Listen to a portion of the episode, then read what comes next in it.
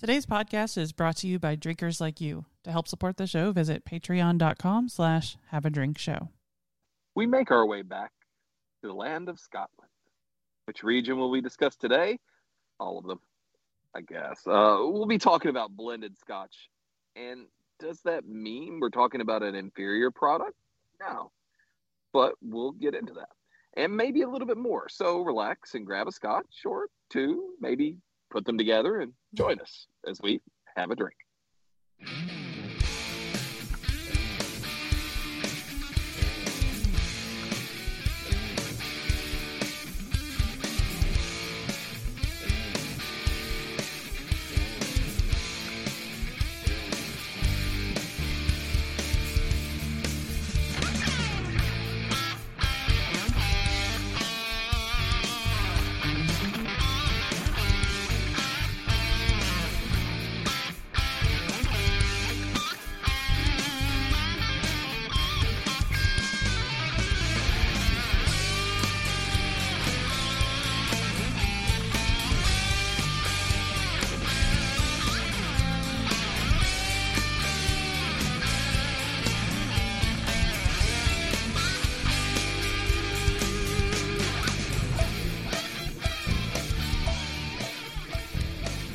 Welcome to Have a Drink, the show where you learn along with us about what you drink. I'm Brittany Lee Walker. I'm Justin Frazier. I'm Christopher Walker. And I'm Casey Price. Hi, everybody. Got it that time. Casey, you don't sound like you're at home. I never sound like I'm at home. Okay, that's Um, fair. Home is where the Uh, beer is. That's right. And today it's scotch. So, uh, Scotch is just out fancier beer. Beer that took longer. beer that that you distill and put in a barrel. Pretty much, actually. Yeah, that's Yeah. Um, like, well, we'll get into that a little bit. But yes, I am out in the woods currently. So I am on a cellular device. Casey's and- dedication. uh, Kind of cool. sorry. I'm picturing like an amoeba, and like it's like, oh yeah, and right here is the mitochondria, the powerhouse of the cell. yeah. Oh, right. So, I am plugged into a jackery, like as a secondary power source. I was gonna say, I hope you have something else to for a battery backup. As a man with a CPAP machine, you got to have battery ba- power. oh, fair point. Small bicycle generator. That's what those Ooh, kids are goodness, good for. That would kill you. What's the one that we have? The the stove that charges stuff? Um, Oh yeah, I don't Uh, remember. Oh, By the jeez. way. It's it, it's though ours is It's like gonna make me nuts. four years old. Like the Vitalite. yeah, Metal- Biolite. yeah, yeah, Biolite. Ours was like the the V the very first. Well, I think the V two because it was the one right after it was a Mm. um ah can't Was that was that was that stove like was that stove charger ready to like take on you know fly to London and bomb it? no, I I mean version one and version two. Oh. Jesus, they have yeah, a fire the pit version now. one Yeah. and version two of the rocket. What what else did you have, Wernher von Braun? But no, it, I was gonna Yeah. say the new versions of it I've seen. They're like crazy. They just have like a fire pit one, and I'm just like, that's Oh, yeah. awesome. But ours, like Yeah. our, it, it smoked more than it burned, even with the fuel that it came, like the little pellets. It really just created a crazy amount of smoke. But it did Just- charge your device. I'm I'm Yep. just thinking of it just sitting like instead of it like producing smoke, it's just a small device that you put a cigarette into and it just goes. Well, for us, it would have been something. it was problematic when we were in Yellowstone because one, it was cold. We and we needed hot food. It was cold, and we had burned like every calorie in our bodies almost, and we're like, we need something warm to eat, and we need it now. Problem is, we were camping in a no fire zone because it was in a burnout zone. There had been a fire there like a decade ago, and all the vegetation was just starting to grow back, but there's still all kinds of deadfall around. So, and then we're in there. I was like, we're we're doing a fire in this thing. Like, we're not doing it's not an open fire. I was like, we're we're gonna do this to cook, and it's producing so much smoke, and I'm just like, I do not want rangers to walk up on us in here and reprimand us. so it's like it. We got a pot of water to boil, and I was like, it's good enough. we'll pour it, and we'll do our coffee. bag dinners. Yeah. Mm, yeah. so, uh, camping, Casey. Indeed. Out in the woods. It's teaching the Good kids. Dinner. Difference between blended and single malt scotch, like nature Right. intended. I mean, if you had to pick one drink to be the camping drink, I certainly wouldn't pick blended scotch. I'd probably pick You'd- Islay scotch. Yeah, you pick an eye. Something that seems campfire like. good, yeah, good Islay that goes with the the smell of campfire. you know, So it could taste good with actually be able to s'mores, smell it. honestly. I was gonna say, yeah, you're sipping that, you're eating the s'mores, it's gonna have a nice char flavor too. You'll you'll not know where one starts and the other stops. It's, it's the perfect scenario. Look, I love camping. It's just that when you get home after you've been camping and you just smell like dirt, body odor, and a campfire, it, it finally hits you in that wave when you get like you walk into your clean home and you're like, I'm oh, disgusting. me. You're like, I'm disgusting. when you were just like reveling in it a few hours before, you're just like, oh, this is so great. And then you get home, you're like, ugh. Yeah. This We're in this fire technically- pit one's awesome. Sorry. We're in technically a no alcohol uh, campground forest area, but Ever I, I drove past another campsite a couple hours ago, and they were college kids out playing beer pong with the uh, Bud Light cooler. So I was gonna say they're all technically like if you're at a campground, they're pretty much all going to be no alcohol. It's whether or not it's Yeah. enforced. yeah, I mean my doctor says everything's a no alcohol area, but that's not stopped me. I will say, um, alcohol and camping, being at the campground is safer than just being out, you know, on the public lands. when you have the rangers who like to they're trying to catch people doing real illegal stuff, but you're just there drinking when you're not supposed to be. And here they come with uh, a German Shepherd up the creek at 11 o'clock at night. And they just come creeping around the trees, like just into the firelight. And you're just like, I pretty much shit my pants on that. like I've got my my little hatchet here now. If I saw that, there's a good chance I would sling it. It is uh didn't need no baba the, well, for, for that movement. the better part is all the drugs had already been taken, and the one who had taken them, we had just brought back to camp because he ran off into the woods after eating a crap ton of shrooms. Oh, and then he had like a full on panic attack because he bumped into a rock and he was swearing that it was a giant purple monster wearing a top hat It's fancy grimace. and it, it had said something to him and he was freaking out and we had just gotten him settled down and here comes this ranger like creeping into camp and yeah and then he was just like is that you jason Voorhees? and like we're trying to calm him down like low key we're like oh my god this ranger we can't know because he was just like you all really aren't supposed to be drinking out here and blah blah. We were there to volunteer for the forest service the next day and he was like since you're here to help us i won't do anything. And he explained the collar system.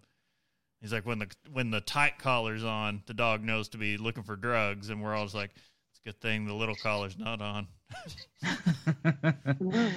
we'd all be going to Uh, jail just thinking of uh uh like, yeah i mean i understand i've spoken to fancy grimace in the past and he says things like uh, trickle down economics will will work every time Well, it's still. I think that was the turning point for this particular individual's life because after that, like, like he was hitting a low point when he met me, and that's when I'm like, well, maybe I'm not the best influence on some people Hmm. Because after that, he he got clean and he went to uh, a Christian university and got a full on. I think he was working on his PhD in like uh, biblical archaeology. And last I'd heard, he had he was actually like headed out to the Middle East. wow So I was like, well, worst decision he ever made. yeah, like getting away from me. Uh, apparently, I destroy lives. I don't know. I a- like uh, the of idea of jump there. going to the Middle East. Nope. All right. Well, that was a big aside. Had nothing to do with anything else. What's what's everyone else been up to? Sounds about right. Uh, I just burned ten minutes of time. no, you're fine. Uh, yeah. Uh, things are are, are pretty calm in in uh, in the land of Bob. Just Old times Drinking alcohol. are not forgotten. Look away. I meant to go pick up some. Uh, uh, I had a choice today. It was either buy uh, buy drinking beer for around the house because I've gone through my case of uh, Sierra Nevada Pale Ale. Hmm. Uh, which, if you're gonna get a drinking beer for just having around, that's a good. Especially with it being summer, I was like, this, this is nice. Uh, the other option uh, was to buy scotch for today's episode because this was all the blended scotch I had left of my bottle of Monkey Shoulder. Wow. That that that weren't going to do it. Slim pickings. That's that's going to get finished tonight, but uh, not right now. So scotch went out. Yeah. in in trying to pick out a uh, drink, I almost well, I did forget Monkey Shoulder until I started writing the episode and was already here. Oh, I saw some there. I almost grabbed another, uh, grabbed a bottle, but I was like, you know what? I'm gonna grab something different. Try, try, try a new thing. Uh, which now that I remembered I have this little bit left, I can do a side by side, uh, later. So we'll see how that goes. it's this is going to be a. I don't know. I, I already hit the high point of the day. I got to say, uh, our uh, Scotch guru stopped by and uh, had to share some cask strength Lagavulin with us. Ooh, It tasted like Oh. bacon, but like in a really good way. But not in a Dark Lord kind of way. I see. You said tasted like bacon, and That's- Casey, all I that's- could think of yeah. was hooch. This, this was, it At was first, well, when- when she said tastes like bacon in a good way, I'm thinking that's there's no bad way. No, there it is. But then, and then Roush the beer hooch, and yeah. Bob i- is what I was. I was like, I- that's why I had to be like, well, but you know, not the the ham problem that Bob. no uh, uh, the better thing. So not because it was like burnt. So I'd say the best thing to say would be like burnt brisket ends. Yeah. Where that's what Yeah. it, it tasted like on Yeah. the back. And it was it was really good. Just fine. Yeah. I didn't get to try any of that, but I'm just saying, like brisket ends are. You Mm. had me at brisket. All right. That's that's a true romantic comedy right there. Had me brisket. Takes place in Texas, and okay. Um. So yeah, think we have. Uh, We've not been up to anything on in this household really. Uh, Yeah. took took the youngin to the uh, the woods. Not really as intense as Casey's taking his to the woods, but took him to a production of Into the Woods. Took him to a nature center. He he ran around. He scared turtles. We looked for frogs. Found fish. He tried to feed them sticks. They wanted none of it. Well, yeah, sticks aren't tasty. No, he picked played. up a lot of rocks. He played in a sandbox for like an hour. How much? How much cat poop did he find? maybe one good turd. I don't know. He was. He kept saying he was finding rocks while playing in there. And um, Found a rock. That's a hypodermic needle. no, I, I, I, it was a safe area because it was the You're children's. Cincinnati. Everywhere is a heroin area. Uh, I don't think Well- heroin's the drug of choice in Cincinnati. Not anymore. No. But uh, it, it was a children's play area at the nature center, brought to you by Jungle Gyms. so I'm I'm Oh. I'm pretty well thinking like, well, it's gonna be safe in there. He's just gonna be finding like spicy beef jerky and like weird fermenting vegetables in jars. There should have been a jerky designed jungle gym. Right? But no, brought to you it's by an, Jungle Gyms. it's an Like it's a it's an all natural like kids. I don't know. It's a think of a safe production of the forest. So there's a man-made creek in it, but it's like it's literally a creek bed, but it's water pumped with a pump in. Hmm. Like it's clean water that comes in, and they it's the whole thing's like fine netted, so there's no maybe some small animals can get in, but that's it. and then there's just like a big mud pit. like you, kids can go play in the mud. Here's a sand pit, a mud pit. They can play in the creek. There's a field. Let them run and be free. There's also a sign that says parents must stay in gated area with, while children are playing. Just sorry, I'm just picturing you all just kind of standing around "Huh, huh," as the children just frolic. Only. They're moving in herds. They, do really move, in, move herds. herds. No way, we weren't going there. Picturing Uh, four-year-olds running through a field while while John Yeah. Williams music s- s- swells. Na na na na na. All right. Well, I believe we may have a topic to discuss. Or did we have any announcements Live. before we move on there? Uh, I don't think so. Not yet, anyway. Not yet. No. Outside of uh, maybe we mentioned last time, if you have the means, have the inclination, Yes. go look up how to donate money towards uh, Mm, yes. towards Eastern Kentucky flood relief. But uh, other Uh, than that, Uh, Oktoberfest news will be coming, but we need we need to finalize details. Um. Yes, we need to finalize details, but we can say. Do, did we mention it last time that uh, running of the wieners has been mashed into officially part of the fest? I believe so. Yeah, Okay, taking place So. that Friday. we will be. I, I have the day off. I'm gonna watch me some wiener dogs. Yeah. There are so many beer festivals I got to be at that weekend. Yeah. I, I mean, it's it's the time of year. It is. Okay. All right. Well, Mm, I love scotch. I love scotch. Scotchy scotch scotch. Here it goes down, down into my belly. Mm-mm-mm. every time we do that intro, I do the same little dance and same little scotch drink. Uh, yeah. So today we are talking about blended scotch. Uh, as we continue on our tour de scotch, uh, while not uh, a region per se, uh, they are a style that has definitely seen its ups and downs. Uh, blended scotches today get a bad rap. Uh, pardon. They are seen as the bot- as the bottom shelf by most consumers and establishments alike. Uh, has not always been the case, though. In fact, blended Scotch makes up around 90% of the Scotch whiskey sold each year. Uh, I have to imagine a substantial chunk of that is Johnnie Walker, as they uh, they have their branding game on point. Yeah. Um, I, wouldn't get into it more later, but I, we have a friend who has very much changed my perception on blended scotch. You know, that's the thing. Like I'm, I I started Scotch drinking from blended Scotch, and I went to single malt and went, oh, I don't know if I can go back. But you know what? All all all drinks have their own place, as long as they're not disgusting. Looking at you, Chicha, I was gonna say as long as they're not Bloody Mary. You don't know if it's disgusting. or Bloody Mary. You've not had the I- chicha, The process to make it is disgusting. I will not. but you I don't. will It not could be delicious. I will. I will not have beer baby birded into my mouth. he is a man of principle. I don't have many lines I won't cross, but that's one of them. Fermented spit could be delicious. You don't. Oh, oh. He's destroyed Bob.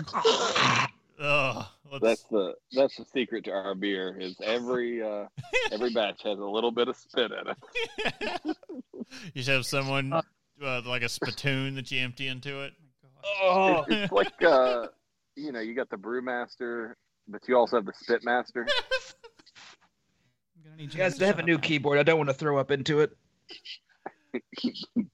Ugh. anyway, I brought that on myself. I'm sorry. Uh, anyway, uh, uh, before uh, before we dive into the history of blended scotches, let's talk a little bit about what they are. Uh, blended can be used in a couple different ways: uh, the colloquial way and the legal way. When a distillery makes a bottled product, uh, it will not be single barrel product unless it is labeled as such. They will blend, blend multiple casks or barrels uh, to make a whiskey that is technically a blend, but does not make the Scotch a blended whiskey. This process is done to match a house flavor or style and maintain consistency across multiple batches. Uh, especially trained individuals will taste and select each barrel uh, and we'll determine where in the blend it would best fit. Uh, and see how much to add. Uh, I like to imagine uh, uh, barrel selectors just going up to the side of a barrel, just going, ah, and just licking it. like, hmm. Third place. Just a big, a big dry lick on the outside. Ugh. The splinters. Yes, the same. It is a uh, uh, specific product uh, product known to uh, have a light apricot flavor. Uh, maybe the blender finds some casks or barrels that have too much of that flavor, while others have may have none. He or she will blend these to match the ideal version of the whiskey. To define what a blended Scotch is, let's talk about the legal requirements, starting with the basics. Scotch whiskey must be uh, at a minimum of 40 to- uh, 40% uh, ABV in the final bottle. It must contain no more than the uh, whiskey, water, and in some cases, caramel coloring. It must be mashed, fermented with yeast only, and distilled to no more than 94.8% ABV at a distillery in Scotland from water and malted barley. The law also allows for the addition of other grains to still be Scotch whiskey. There's no limit to the amount of each grain that could be added to the mix, however, for the standard uh, of Scotch definition. It's the part where the definition allows for variations of the country's products. Unlike, say, bourbon, which, you know, 51% corn, something around there. Very specific. The resulting distillate uh, must be matured in Scotland in oak casks no larger than 185 U.S. gallons for at least three years. Must also retain color and aroma of the raw materials used in the production and maturation. To us, uh, this sound uh, this sounds like charcoal filtering process uh, that is used with Jack Daniels is probably out of the question since you remove both fu- color and flavor, and you know make an inferior product like Jack Daniels. Look, it it's almost I'm gonna say almost a shtick to this point, but it's just it it's just a thing of pride for us. Look, it's not our fault Tennessee likes inferior whiskey. you know, they're wrong a lot of the time. They live in Tennessee. God bless them. They're trying. Bless their hearts. Ah, sorry. That's that's regional regional uh, fights just built into my DNA at, at this point. Look, Tennessee might as well be Magoffin County. I mean, it's it's the state equivalent, right? They're almost West Virginia. Uh, there's a pecking order in terms of who gets to make fun of who, and Anyone from not from Eastern Kentucky is going to be like, how can Eastern Kentuckians talk down on anyone else? It's like, well, we can't. find a way. You're not wrong, but also Ah. uh, uh, elitism uh, finds a way. anyway, the definition uh, gets stricter uh, if we add the term single grain. Uh, back to Scotch, by the way. Uh, in the case of single grain whiskey, uh, we get Scotch, which is based on malted barley, and only one additional grain. This could be a number of uh, other things, but is usually corn or wheat. Ooh, good. Yeah, that that wheat can be a nice, nice Mm. little thing sometimes. the weeded. Yeah. Anyway, um, they are pot still distilled, uh, and the uh, and the single in this case uh, that is uh, made at a single distillery. To further restrict the definition, we have single malt whiskey, which means the Scotch uh, in question meets all the uh, standard requirements, plus made at a single distillery, and the mash contains only malted barley. No allowed grain, uh, no additional grains allowed. It must also be distilled in a copper pot still. No column stills are allowed with single malt. I just got. We don't talk about. No Yeah. greens allowed. See, I was about to say we don't talk about Scotland, uh, but we do lots. Uh, which, in fact, they talk about Bruno a lot in that song, from what I understand. yeah, it's just We don't get where exactly how, but Emmett keeps coming up and at randomly being like, "Let's talk about it. Talk about he it. He goes, Let's just talk, talk about just talk about it." And we're like, "What do you mean?" And he, he'll go, "Canto, talk He's about like, it." we have need to have an open dialogue about And About he'll, everyone he'll else. just say Bruno. Oh, Bruno. We're like, oh, we need to talk about Bruno. Okay, Uh, the, that's essentially the, the whole movie boils down to they needed a family conversation about Bruno.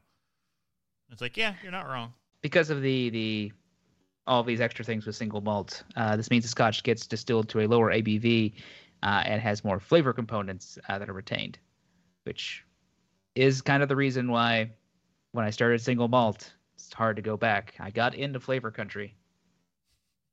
It was it's hard to hard to hard to leave that place. Well, this differ this differentiates itself. Sorry, it's a tough word when you're drinking scotch. uh, from something like bourbon, where 51% of the whiskey must be corn and only around 10% of the mash can be barley. This leads to a generic differentiation between bourbon and scotch to mean bourbon has more of a sweet corn flavor and lots of barrel character, while single malt scotch has a drier and maltier flavor and less barrel character due to using second use barrels. It's true. All the all the flavor went to the bourbon. Barrel flavor. Sorry, I want to be specific with that. There is a lot of good flavor in in Scotch.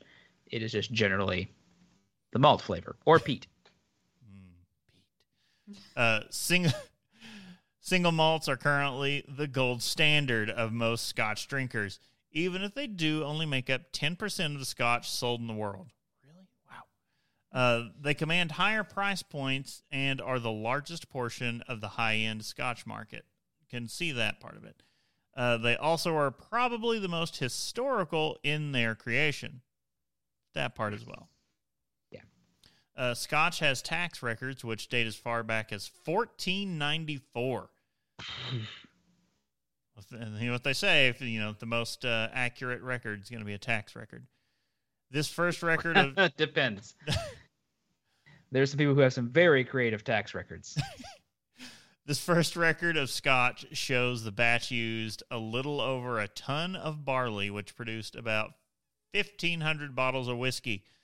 These whiskeys would probably meet the definition of a single malt by today's standards, since they were based on an agrarian system of producing your own food and drink. Sorry, you're producing your own food and drink just makes me think too of like, and once again we're back to the moonshiners. Making, Ah, can hear the banjos. It's Scotland. They don't have banjos. They have bagpipes. Beep. Trying to picture dueling banjos and a bagpipe. No, no, nothing on a bagpipe. No, um, Very slow and very loud. yeah. There's, I, I've, You I've also don't have enough vocal cords. Yeah. I've Since I've the banjo is a harmonic instrument. I've told my story of the being there during the uh, piping competition. They, they're just like practicing, hiding everywhere, crouched down in the bushes. It was a nightmare.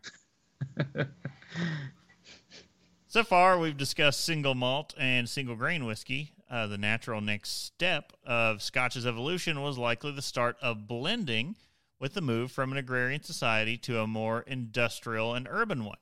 In Ireland, we see a similar move where the Irish whiskies produced in the large cities, such as Dublin, were seen as more in style and better than the provincial whiskies made in small towns around the countryside. I don't know. I'm. I, I have to imagine those. There's probably like one or two of those small, like way out of the way, you know, whiskey distilleries in Ireland or Scotland, like the in provincial ones that would be just amazing. But no one's going there. See, that's for romanticism. That's the thing people want Mhm. now. They want the, you know, the small distillery out, you know, it's basically the only thing in this little fishing village. Like uh, Right. the people there only fish or they make whiskey. And that's that's like it. That's all this town survives on. Ah, It's all I. It's all I'd like to survive on. Go out, fish in the morning, distill in the evening. Well, uh, some inventive individuals saw this as a business opportunity and would buy up lots of cheaper provincial whiskey and blend it in with the more commercial batches. this is where we would begin to see the blends. These blends would be based on single malt scotches. All of these distilleries would be making single malts, and if there was an exceptionally good crop year where a small town was able to make more whiskey than it could drink, How? heresy. How do you do that? These businessmen would create a blending business where they would buy at the excess and mix it in a little of the good whiskey. This is All I'm, all I'm saying is, if you, if God has allowed you to have more whiskey in a good year, you say, "Thank you. May I have another?" this is essentially what is today known as blended malt whiskey. Blended because it is made from multiple distilleries, whiskey because it is made with grain and malt because there's only barley in the mix. Uh, brands like Monkey Shoulder and Johnnie Walker's Green Label fall into this category. Oh, that green label. Mm. I could, I could have bought a, a very high, uh, well, I could have bought a high-end Compass Box blend, Johnnie Walker Green, uh, Green blend, or something cheaper today. yeah. I mean- went cheap. If I was if I was throwing down the cash, it would have been for that green label. Hmm. Uh, blenders would sell their product as a premium and claim that since it is blended, you can have more expressions and flavor than just a single distillery. When talking blended scotches, these blended malts are probably going to be at the top of the list for quality within the blends.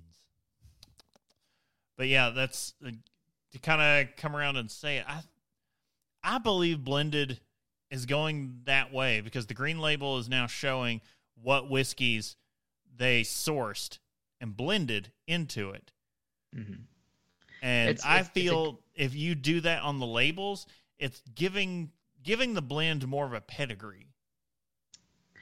Yeah, it, well, it gives them uh, gives them a chance to to get a little extra extra you know uh, notoriety. You don't get you don't get quite like the you know the age statement necessarily for some of that. I mean, you, you can, but uh, at this point, it's like it's a way to say, look, this has all the fancy ones that you're not going to get anyway. Why not have them all at once?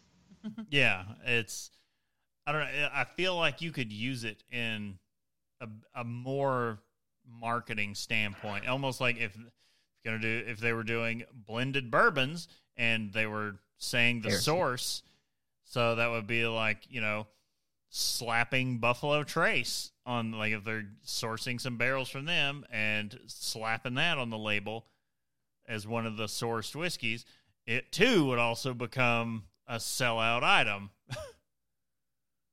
Sorry, I'm still stuck in the heresy of blending bourbons. Look, I'm just saying that if you just, if you put that little label on there, people would just be like, "Nope, it says Buffalo Trace, got to buy it."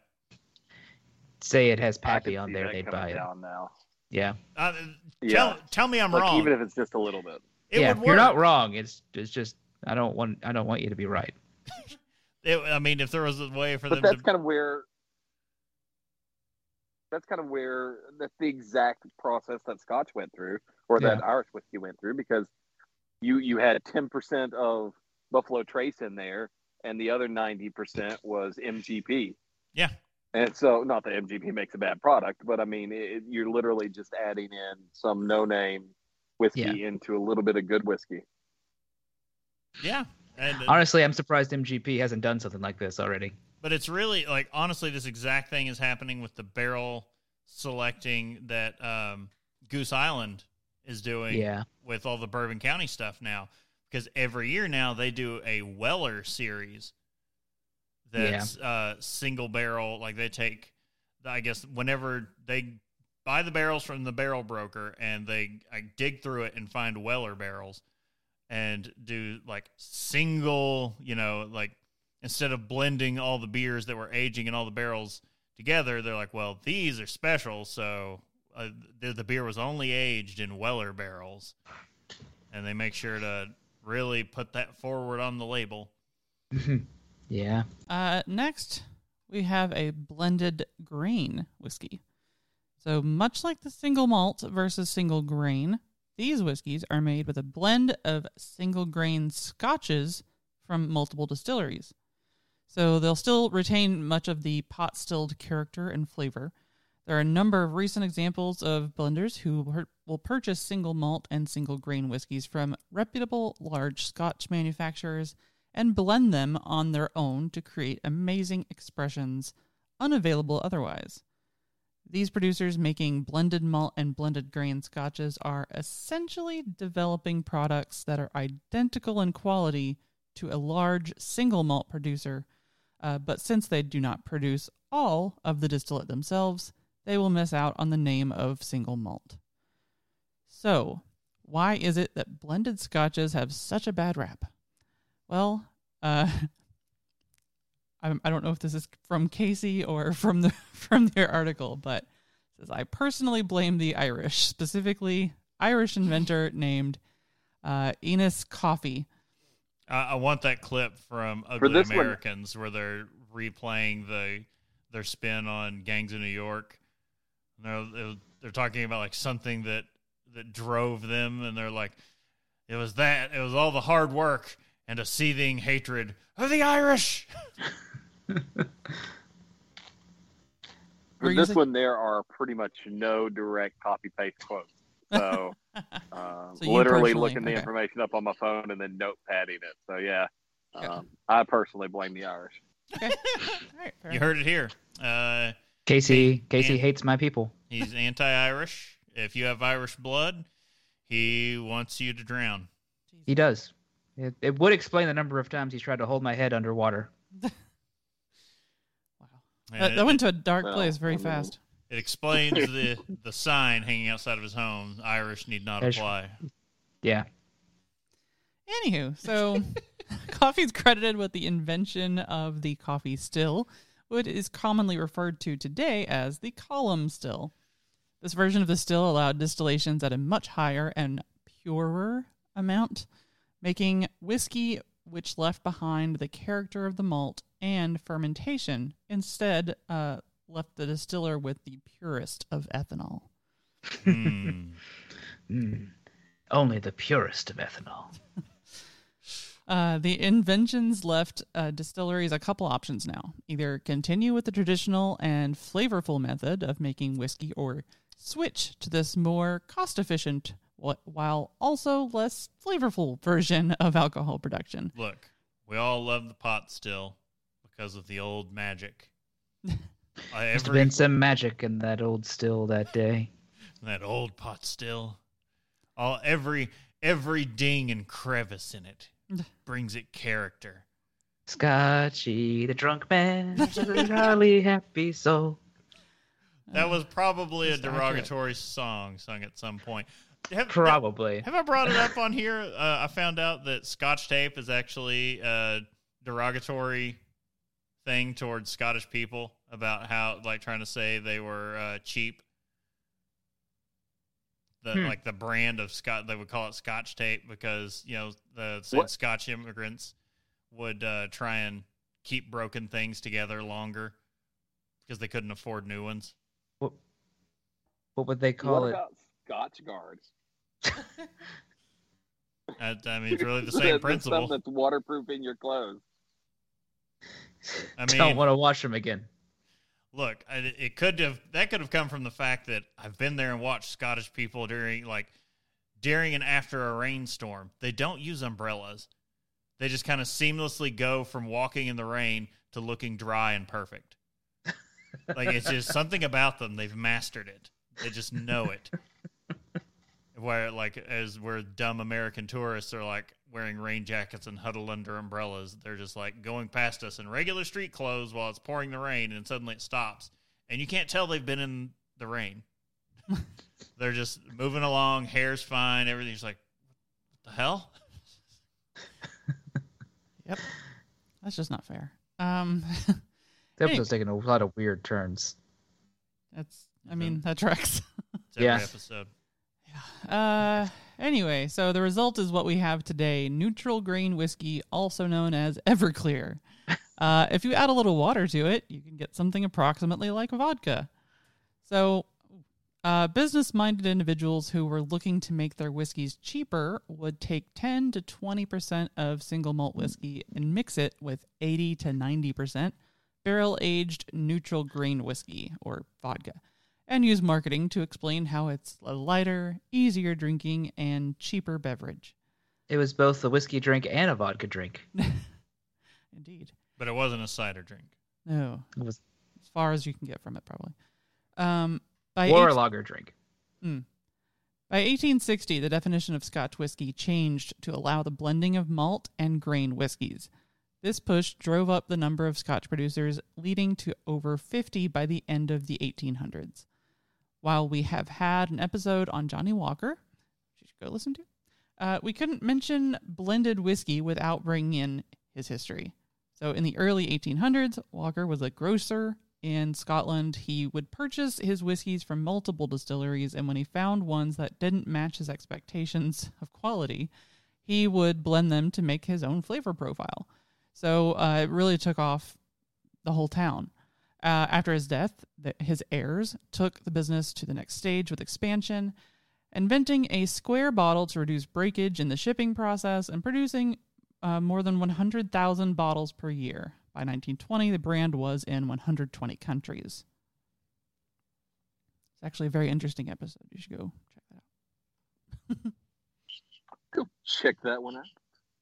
It's uh yeah, it's because I don't know. Johnnie Walker is like one of the bigger names in like it's it's the most recognizable name in Scotch, pretty much. Uh, but they don't really make Scotch, or at least not originally. Like they they they just like we just gonna blend everything up here. It'll be all right. They're, they're just really the uh, whiskey version of Will It Blend. Yeah. Will it blend? Yeah. well done. Got to try that out in the Blendmatic 5000. So, post prohibition until the 1960s, blended scotches were the hottest item for the Hollywood elite. You can see this come through in the films and TV of the time and those that are really like harkening back to that time period. Cutty Sark is one of those brands, and its influence can be seen most notably in the movies that were released a little bit later Raging Bull and Goodfellas. So, Cutty Sark is one of those brands that focus primarily on the post prohibition U.S. market. Um, the brand was specifically invented to take on the U.S. smuggling markets in 1923, um, and then was especially successful once prohibition had ended. It was created with blending grain whiskey in mind. So from the very beginning, they had plans to do the the blending process, um, making a cost conscious decision to blend only a little malt whiskey into the mix and keep it light. The whiskey was even in space when Gordon Cooper smuggled a mini bottle of Cutty Sark along with some cigarettes onto Mercury 9. Oh, that's a genius. I'd like to take some cigarettes up into a high oxygen uh, environment. Oh, Look, the early astronauts were very brave. They were not very smart. They or, were well, correction. They were not. Yeah, they were not. They they did not have the part of their brain that made them, you know, do a cost benefit analysis. they just like doing what they like to do. Mm-hmm. Um, and, and a lot. I mean, it, if you get a chance to watch the uh, the kind of the new documentaries that are coming out about these guys, uh, a lot of it stems from okay, these are really fast. I mean, they're the playboys of the time um, for many of them, and then you've got a few that were really conscious of the positions that they were in. I So- now I now want to know if he actually like. I want to know the outcome. Like, did he just smuggle the cigarettes on board and then finally was like, "Oh yeah, I can't smoke these." and there was like a Dale Gribble moment where he's just like sucking on unlit cigarettes to try and get I like- something from it. I like to imagine he's up there getting ready to get started because, like, you know, they would have you know, teams that would go up. He's getting ready to start it. One goes, "What are you doing?" I'm just about to light up. One, where are you going to strike that? I can. Come on, try to maneuver that in those gloves. Uh, uh, I see it as basically I want in my mind it plays out that our friend, uh, mutual friend Patrick, who has had several instances in his life where someone is about to do something stupid with a cigarette and blow people up. And he just like flies out of nowhere with like the hand of God and slaps it out of their face and goes, No. and one was his boss at the time who had a lit cigarette in his mouth and had a the cap off of a gas tank and was getting ready to like get directly over it looking down into it. No. another one was at a, a gas leak. And uh, the volunteer fire department responded and one of like they were standing outside of it you know waiting to figure out what to do. And one of them was getting ready to try and light up and blow them all up Oh, sorry. That I gave need me the a hiccups. cigarette to think about how we're going to deal with this one. I just, I don't know. This is a I- dangerous situation. We need to think about it. We, we can't be too hasty. We need to take our time and think about this. Need me a cigarette. Helps me think. I'm just saying that, like, I don't know. Maybe you should just not stop some people sometimes, because, like, I- I Well, when you're near the people, you need to stop them. You'll get yeah, caught in the no, blast. Yeah, that's true. That's Crossfire. You'll get caught up in the. self-preservation at that point but anyway smoking in space So, not a good idea. Smokes Uh, in space. Sorry. You really don't get a lot of, of information or a lot of notoriety for single malt scotches. Um, they didn't really have a place in the U.S. market prior to the 1960s. They were mostly seen in Scotland, of course, but then also a little bit in the UK. Um, so not a ton outside of there. It was around this time, though, that we started to see a shift in the 1960s. That is, uh, with a number of people bringing um, European travel for pleasure into their lives and stumbling upon these unavailable whiskeys while in Scotland.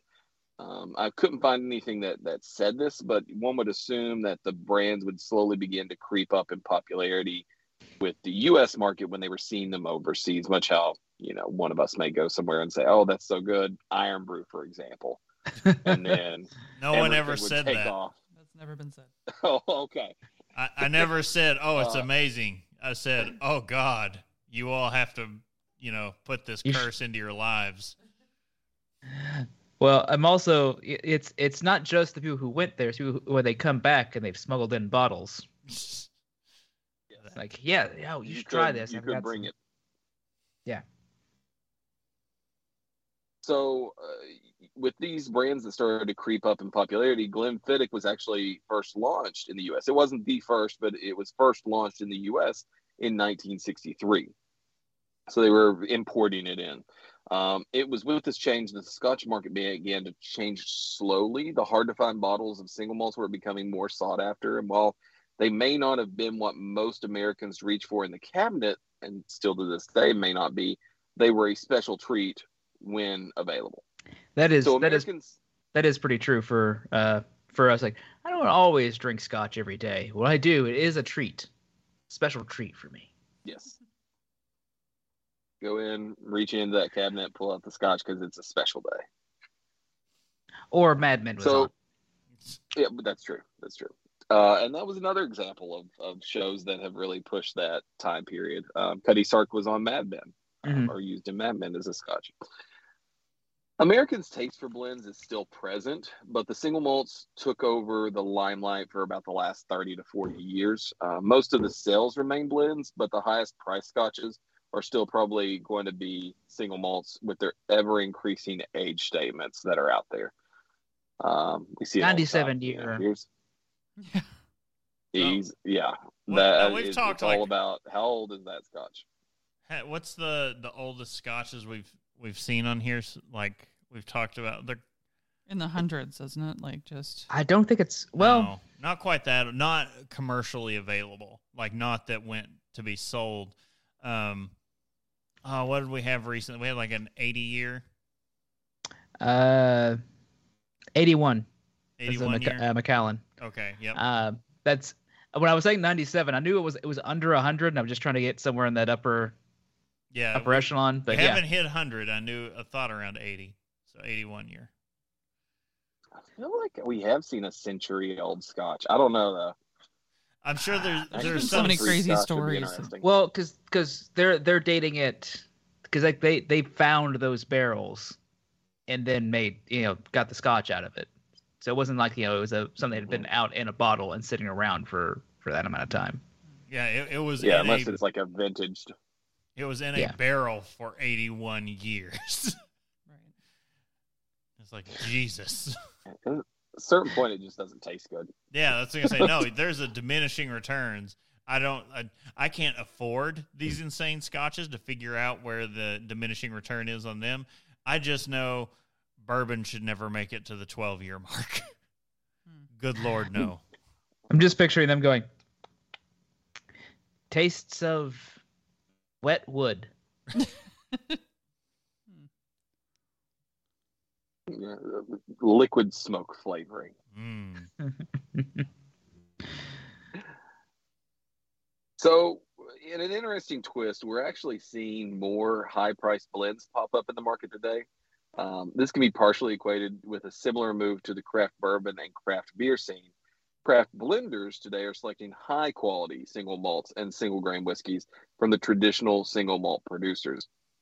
They may even purchase barrels from some dedicated distilleries which don't even make their own brands and just produce scotch for those looking to make more blends.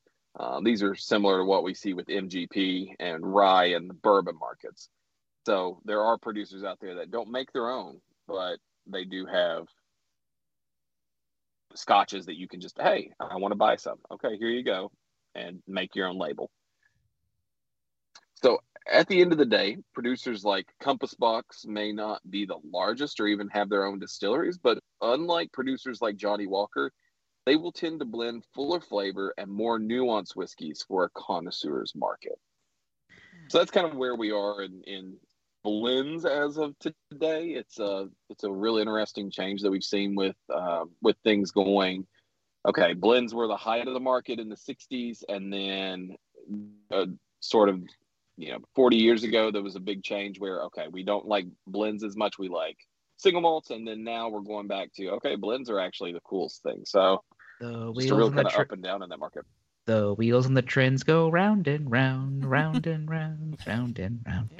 Um, I uh uh uh uh the compass box thing is making me think. Uh, I had one I finished off actually not too long back that I'd had forever. I popped it open a while back and had some, but uh, uh, our friend uh, uh, uh, Jim had recommended because it was like uh, it was a blended, but it was also like aged some in like sherry barrels. Mm, mm. It was a He damn is- fun. Jim is our evangelical compass box voice. Like he, Have you heard the good word? Have you heard the good word? And like, have you It- had it- the good blend? uh, it uh, it led me to make kind of the choice I made today in terms of what I was uh, picking up for for today's episode. I could have like, I was real tempted to go to go more pricey, but I had difficulty justifying to myself spending seventy dollars Mm. on on scotch. I can't. Well, we'll get into it. we'll get into it in a second. Let's Yeah. let's go ahead. speaking of what are you drinking Drink with me, friend. I know. Do He we- gave me a look. I was gonna do the other sound, but I still have to change the volume on it. I had because it was like so low before. Do we do we need to? I'll let them go first. We'll, we will we'll, we'll, we'll not break up tradition. Tradition. Uh, yeah. So speaking of Compass Box, we are drinking uh, Great King Street by Compass Box. So this is a. I almost. Uh, it, it's the label. So Great King Street is just like their blanket label for. Um, I guess just a bunch of blends they did with liquor stores. I think primarily in the U.S. I don't know if they did it outside, but each one would be different per store. It'd be a different blend. So this was, or the marrying cask is really where Yeah, the stores was- made it their own. So Yeah, this one, that's uh, I think that's the one I I had a similar one, that's and that's the, what I was thinking of. the Great King Street Artist Blend, uh, single marrying cask. So this one was selected by the Party Source. Uh, the I, one this by- might be the. That's where I got mine. Okay, it's delicious. Uh, so this was the marrying cask was sherried marrying cask. Uh, bu- bu- bu- married 18th of January 2017, bottled 16th July 2018. This was cask number three. Uh, bottle, uh, 270 bottles. You may have from the exact same group that I got mine. Probably. Yeah, Because, I I think mean, we might have got that together. I finished mine off maybe a month or two ago. and it is it made me change my mind on uh whiskeys or scotches to get people into scotch and this became the one i was like this because before it was like monkey shoulders where you should typically start to just start to work your way into what these flavors can be and then i had this and i was like nope this is where you need this is this is a flavor country but not you know lagavulin flavor country you're not jumping into the deep end. the Disneyland of flavor country. It's very much a here's here's a little bit of a tour of what Scotch can offer you in a in a single sip. Well, I mean, my counterpoint to that would be Monkey Shoulder is a good training wheels. It Yeah. is. It is. If you're getting into, if you're coming from like say Irish whiskey to monkey, you know, to Scotch, That's funny. I was just about to say monkey shoulders like the Irish whiskeys. yeah, All right. like it is. It's smoother. It's it's got some flavor, but it is, you know, it's not gonna like you know hit a lot of intensity. But I will say, remembering the the, the stuff you all had, it's so good. And it looks like in the at least in their standard blend of it, maybe not the the picks, the house picks, but at least in their standard blend, it's showing 55% of their whiskey is single malt. Okay. Mhm. Yeah. So not the um, not the standard 10 to 20% for sure. Yeah, it is, del- from what I remember, it's delicious, but it is approachable. Very approachable. It's not, you know, Very smooth. nothing like an Islay or something like that coming into it. It's just like it, it, it was hard for us. It was like, oh, here comes a good scotch. And it was like, forget forget what you know about scotch before you take a drink of this. It's not going to be that. All around delicious. All right. All right, Bob. So, before I get into what we're drink, what I'm drinking, uh, I I did put the last bit of that monkey shoulder uh, into into this glass. It is a nice, sweet little sip of uh, smooth, little, oddly a little like citrus fruity. Hmm. Um, uh, with some some like uh, uh, it's like toffee almost notes at the end of that.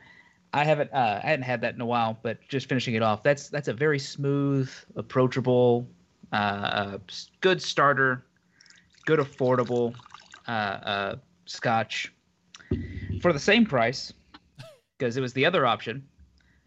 You could get from Compass Box Glasgow blend, uh, Glasgow blend. This is not approachable. I mean, This- it's Glasgow. I mean, it's Uh, it has on the label that uh, uh, statue with that always has the traffic cone on it. Oh, it and the traffic cone is on. Yes, you, it's yes. like I saw that and I went, "That's the most Glasgow thing I've ever seen in my life." No, the, so the cone was off of his head a couple weeks ago, and it became. I followed the.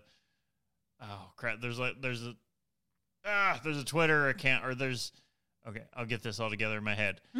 there's a subreddit that's um Glasgow Twitter or Scotland Twitter, and that pops up on there. Like if if the cone is off his head for more than an hour, there's like an everyone's like in stirred into a panic. Everyone's like, he's It's missing his hat. times. He's missing his hat. Get the hat up there. And people have confirmed apparently that like the city officials have like a giant room just full of all the cones that they've taken off of his head because they don't put them back out into use or anything. They're like, no, we want to we try to reduce the amount of cones we use so they don't have more fuel to keep putting them on his head. Just lean into it. Accept the cone as part of the statue. It's just that no one like no one ever. There's no pictures of anyone ever getting the cone on his head, and it's a huge statue. This thing's like seriously like 20 feet tall. And it was like, how are they getting up there with like? There's no pictures. No one ever catches anyone doing it. But some like every morning there's a cone up there. Everyone in Glasgow has done it at some point, and they all know the blind spots. uh, but this is. Uh... Sorry, part of that went down the wrong way. Ah. Uh, this is spicy and hot.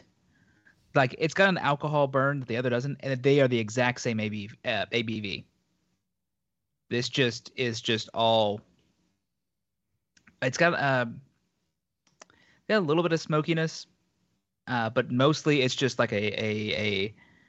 Uh, it starts out a little spice, but it gets it just gets heat. It is it is kind of what I think of in Scotch. Like it's what's a good way to put this? Um, It's like the urinal at a uh, football stadium in Glasgow. Uh, uh, it's a. Uh, uh, it does not. The first thing I had when I tried this earlier, the first thing it put me in the mind of, honestly, is Johnnie Walker Red because Johnnie Walker Red has a a, a very has a, a harsher flavor than say black, and I'm not saying Yeah. this is necessarily bad. I'm just saying that it is a. Uh, it put me in the mind of that in the terms of like you take a sip and you're like, oh, that's Scotch. that's uh, it, it hits what you kind of expect, uh, and it's you know not super uh, uh, super expensive. Like it's I think it's under forty, but it is it's actually still pretty nice. Uh, but One of the cool things about Compass Box specifically is you can actually go on their website and it'll tell you, won't tell you the exact distilleries in some cases, but it'll tell you like, in, in this case, it's like, oh, there's a distillery near the town of Aberlour. this does and have that's where five percent came from. This does have on here uh, primarily aged in uh, uh, uh, hmm, Oloroso sherry, uh, seasoned butts, Yes. uh, American oak hogsheads, and ex bourbon barrels. Man. So I do like them having the statement about what what bar- what this has been aged in, uh, but it is is a good good bit of heat uh, out of out of my scotch, which I can like sometimes. I'm I'm okay with it. Makes you feel like you're keeping warm by the fire. It does. It's not it's not like you know Lagavulin, but it's you know it'll get you there. You're near the campfire instead of in it. Yeah, it's all it's all the segue into what what Casey's drinking and what he's doing. Uh, yeah, by the campfire. Actually, no, I'm in the car now because the kids were having a meltdown. So Oh. um, I'm yeah, cool now. Being in the cone of silence. Ah, what? So I was wondering where that uh, that bug went. He, Yeah. he got quiet all of a Um, sudden. he he took a moment uh, to himself. Um, I am having a cheap old Scotch, uh, blended Scotch, the Chivas Regal. I don't know, Ch- Chivas, Chivas. I think it's Chivas. Whatever. It is Chivas Regal. it, it is the cheapest and most successful ad campaign in Scotch history.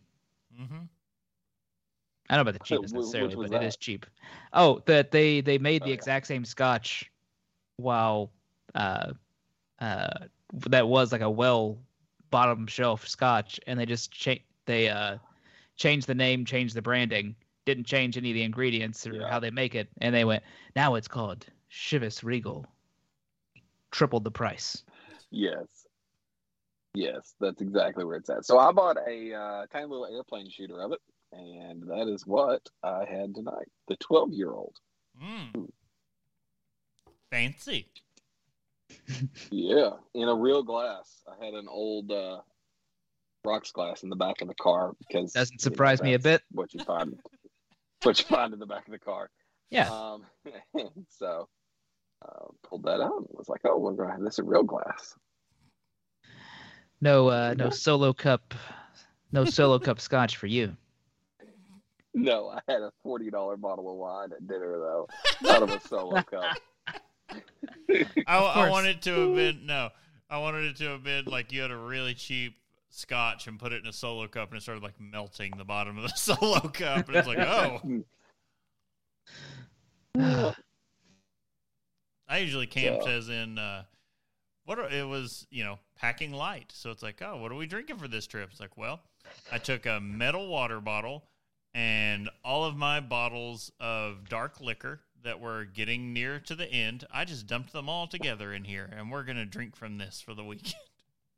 Oh, It's how you get hooch. that's how you get bacon flavored hooch. Well, it was, wasn't solely that, so it'd be that, and then you'd cut it with Ale-8, and Ugh. because you felt like dying. because that'd get you through the weekend. Give You give needed something the- to juice you up while you Yeah. were trying to get you something to calm you down. Something worse than Four Loco. I think that's an the- uh, Olivia the- song. The hillbilly eight ball. Quattro ball. Oh, All right. Well, today's episode was brought to you by Camp and Casey, Camp and Casey. Using sources found on his phone. I don't know what they were. Yeah, that's about the way it is. All right. Well, you can subscribe and get some great resources at haveadrinkshow.com and follow us at Have a Drink Show on social media and twitch.tv. And you can tell us your favorite drink, ask a question, or just leave some general feedback. You use the email address feedback at haveadrinkshow.com. Uh, you could tap you could tap dance out in Morse code a message to us. Uh, it will take a little longer to get to I to can send smoke signals. You can send smoke signals. Uh, uh, but uh, or you can also use the feedback page on the website. You know, whatever you do. You. All joking fun aside, I'd like to remind everyone to please drink responsibly. Yes. Okay. Uh, so you can catch us for. This is another thing where like the pre-records always mess me up. Uh, if you're listening in the podcast, it'll be a couple of weeks. yeah, theoretically, check us out another couple of weeks for the next actual live episode, as, Look, as far just, as I know. just read. You just read the script. I know it breaks me. I don't know what it is. Uh, anyway, so another couple of weeks. Yep, good stuff. Uh, the next live episode. Also, remember to check out haveadrinkstore.com. I'm gonna keep reiterating that because finally updated. There's stuff. All right. Once Stuff again, for you. I'm Brittany Lee Walker. I'm Justin Frazier. I'm Christopher Walker. I'm Chris Price. We'll see you next time. Bye, guys.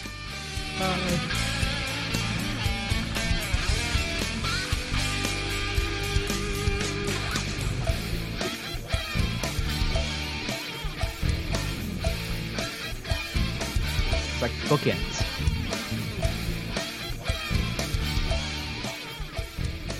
Diamond Club hopes you have enjoyed this program.